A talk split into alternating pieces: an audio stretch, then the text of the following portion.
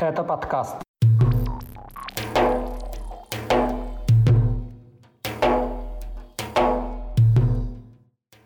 Розыск Кадырова в Украине, встреча представителя Чечни с сербским президентом, награждение супруги чеченского главы званием матери-героини, приговор участнику банды Аслана Гагиева и начало суда над чеченцем во Франции.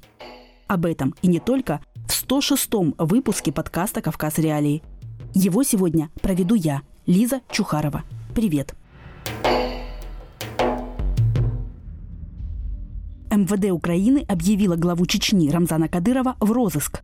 Он обвиняется в развязывании и ведении войны, а также совершении умышленных действий с целью изменения границ страны и нарушений конституционного порядка, приведшего к гибели людей. Кадыров не стал отрицать причастность к этим преступлениям. В тот же день он ответил в своем телеграм-канале украинскому ведомству, что принимает все, что сделал, если вы так говорите. Это цитата. Служба безопасности Украины начала расследование в отношении Кадырова еще в августе. Ведомство отмечало, что глава Чечни лично руководил разработкой и планированием отдельных военных операций, в которых участвовали подразделения из республики. Украина подозревает в преступлениях и других чеченских чиновников. Так, например, ранее СБУ заявила о начале расследования в отношении командира спецподразделения Ахмат Апти Алаудинова. При этом ему присвоили звание Героя России за мужество, проявленное на территориях сепаратистской ЛНР и Украины. Тем временем Кадыров начал собирать в Чечне военный резерв.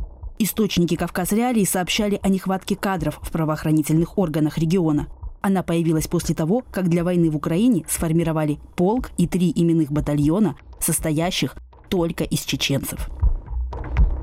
Кадыров предложил записываться в военный резерв как мужчинам, так и женщинам и поручил выплачивать добровольцам единовременно 20 тысяч рублей. Кроме того, он обратился к представителям суфийских сообществ республики. Это последователи учений разных шейхов, и потребовал от них собрать батальоны, готовые отправиться на войну в Украину. Сообщения о принудительной отправке жителей Чечни воевать поступают и после объявления российским президентом завершения мобилизации.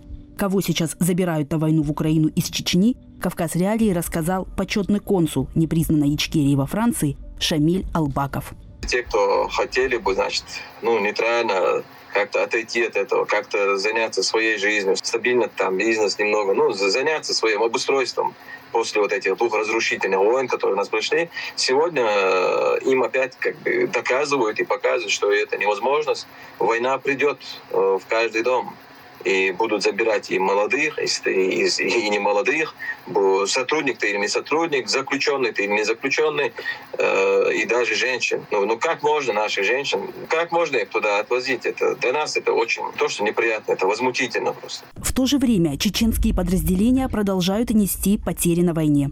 По информации украинских телеграм-каналов, кадыровцы при отступлении в Херсонской области оставили тела не менее десятка своих солдат – это не первый такой случай, утверждает спикер защищающего Украину чеченского батальона имени шейха Мансура Ислам Белакиев. Многие э, ребята находили э, трупы, находили вещи побросанные э, рядом с этими трупами. Кадыровцы просто их бросают ввиду того, что это как-то возможно, это усложненно, их перевозка, возможно, их как-то это усложняет, но они предпочитают этого человека оставить там. Дома, естественно, говорят, что скоро он вернется, либо ничего не говорят. Люди сидят, ждут своих сыновей, братьев, отцов. За последний месяц Генштаб ВСУ дважды сообщал об ударах по кадыровцам, по так называемому нефтеполку и спецподразделению «Ахмат». Глава Чечни признал, что в результате одной из этих атак погибли почти 30 человек. Кавказ Реалии известны имена 140 убитых в Украине жителей Чечни. Местные власти и СМИ публиковали данные только о 29 из них. Представитель главы Чечни в арабских и мусульманских странах Турко Даудов встретился в Белграде с президентом Сербии Александром Вучичем. О чем они говорили, официально не сообщалось. Даудов написал на своей странице в Инстаграме, что передал сербскому народу слова приветствия от Рамзана Кадырова, а Вучич, в свою очередь, напомнил о многовековом братстве россиян и сербов. В прошлом году государственное агентство «Чечня сегодня» сообщало, что мусульмане Сербии якобы решили назвать одну из улиц в честь Ахмата Кадырова, покойного отца главы Чечни, а также обсуждают возможность строительства школы его имени для изучения Корана. А уже в январе этого года делегация из Сербии посетила Чечню. Они решили сотрудничать в сфере спорта. Согласно заявлению Сербской ассоциации бокса, Кадыров намерен организовать в Грозном подготовку сборных Сербии и России и дальше развивать отношения с Белградом на благо обеих стран. На встречу Вучича и Даудова отреагировала докладчик в Европарламенте по частично признанной Республике Косово Виола фон Краман – она опубликовала в Твиттере две фотографии Вучича. Одна с его встречи четырехлетней давности с канцлером Германии Ангелой Меркель и подписью «Как это начиналось». Другая с советником Кадырова и подписью «Как это продолжается». Россия независимость Косово не признает. Официальная супруга Рамзана Кадырова Медни стала одной из первых в России обладательниц звания «Мать-героиня». Она находится под санкциями США и Японии за многочисленные нарушения ее мужем прав человека. Указ о награждении Медни Кадыровой почетным званием подписал Владимир Путин. Оно полагается женщинам, родившим и воспитавшим 10 и более детей. Вместе звания матери-героини его обладательницам вручают миллион рублей.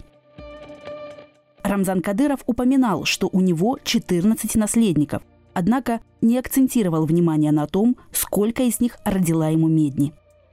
Независимое российское издание «Проект» утверждает, что у главы Чечни есть еще как минимум две супруги – Фатима Хазуева и Аминат Ахмадова.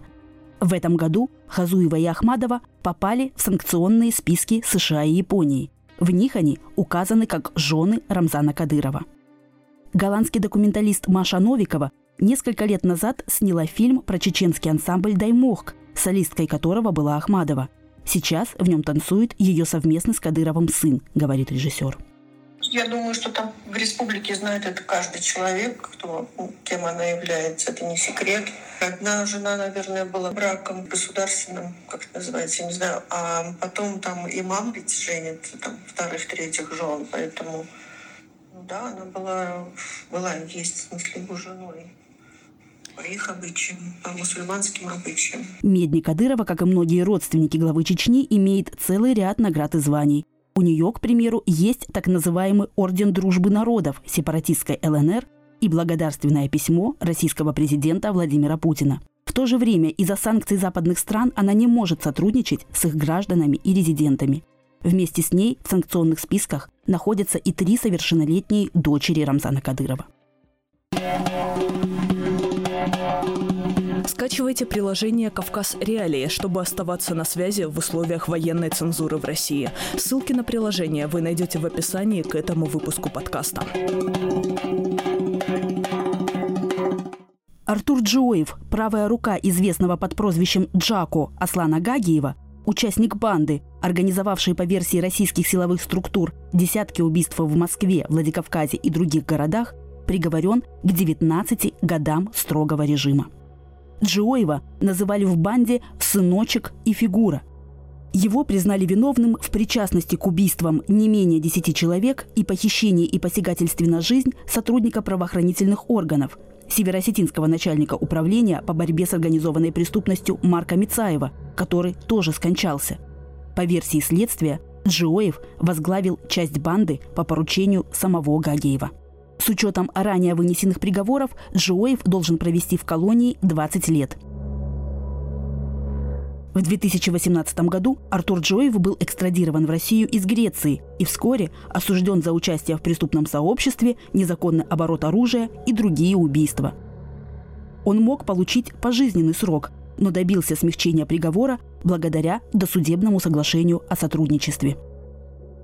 Самого руководителя банды Аслана Гагиева сейчас судят в Ростове-на-Дону.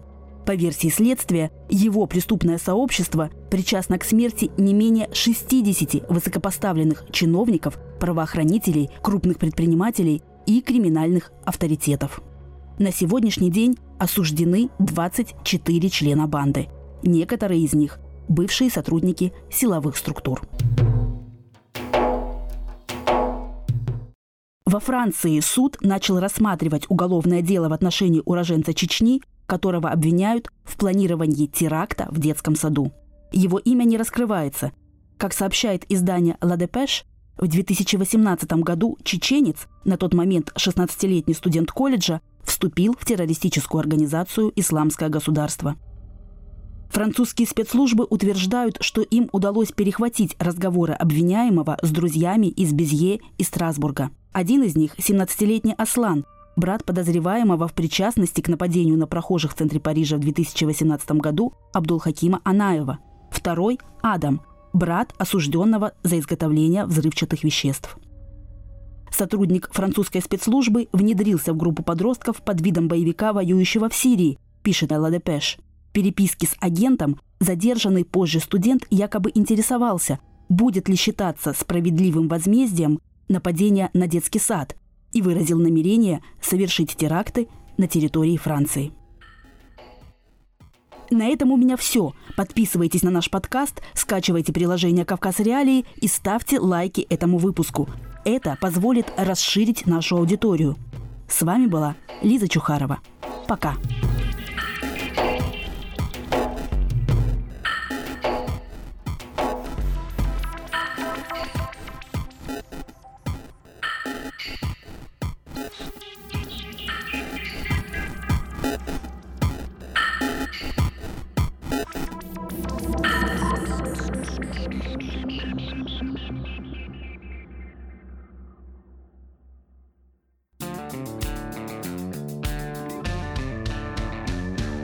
Студия подкастов «Радио Свобода». Человек имеет право. Время свободы. Американские вопросы. Кавказ подкаст. Атлас мира. Цитаты свободы. Скучно не будет. Слушай на всех подкаст-платформах. Просто надень наушники. Подкасты «Радио Свобода».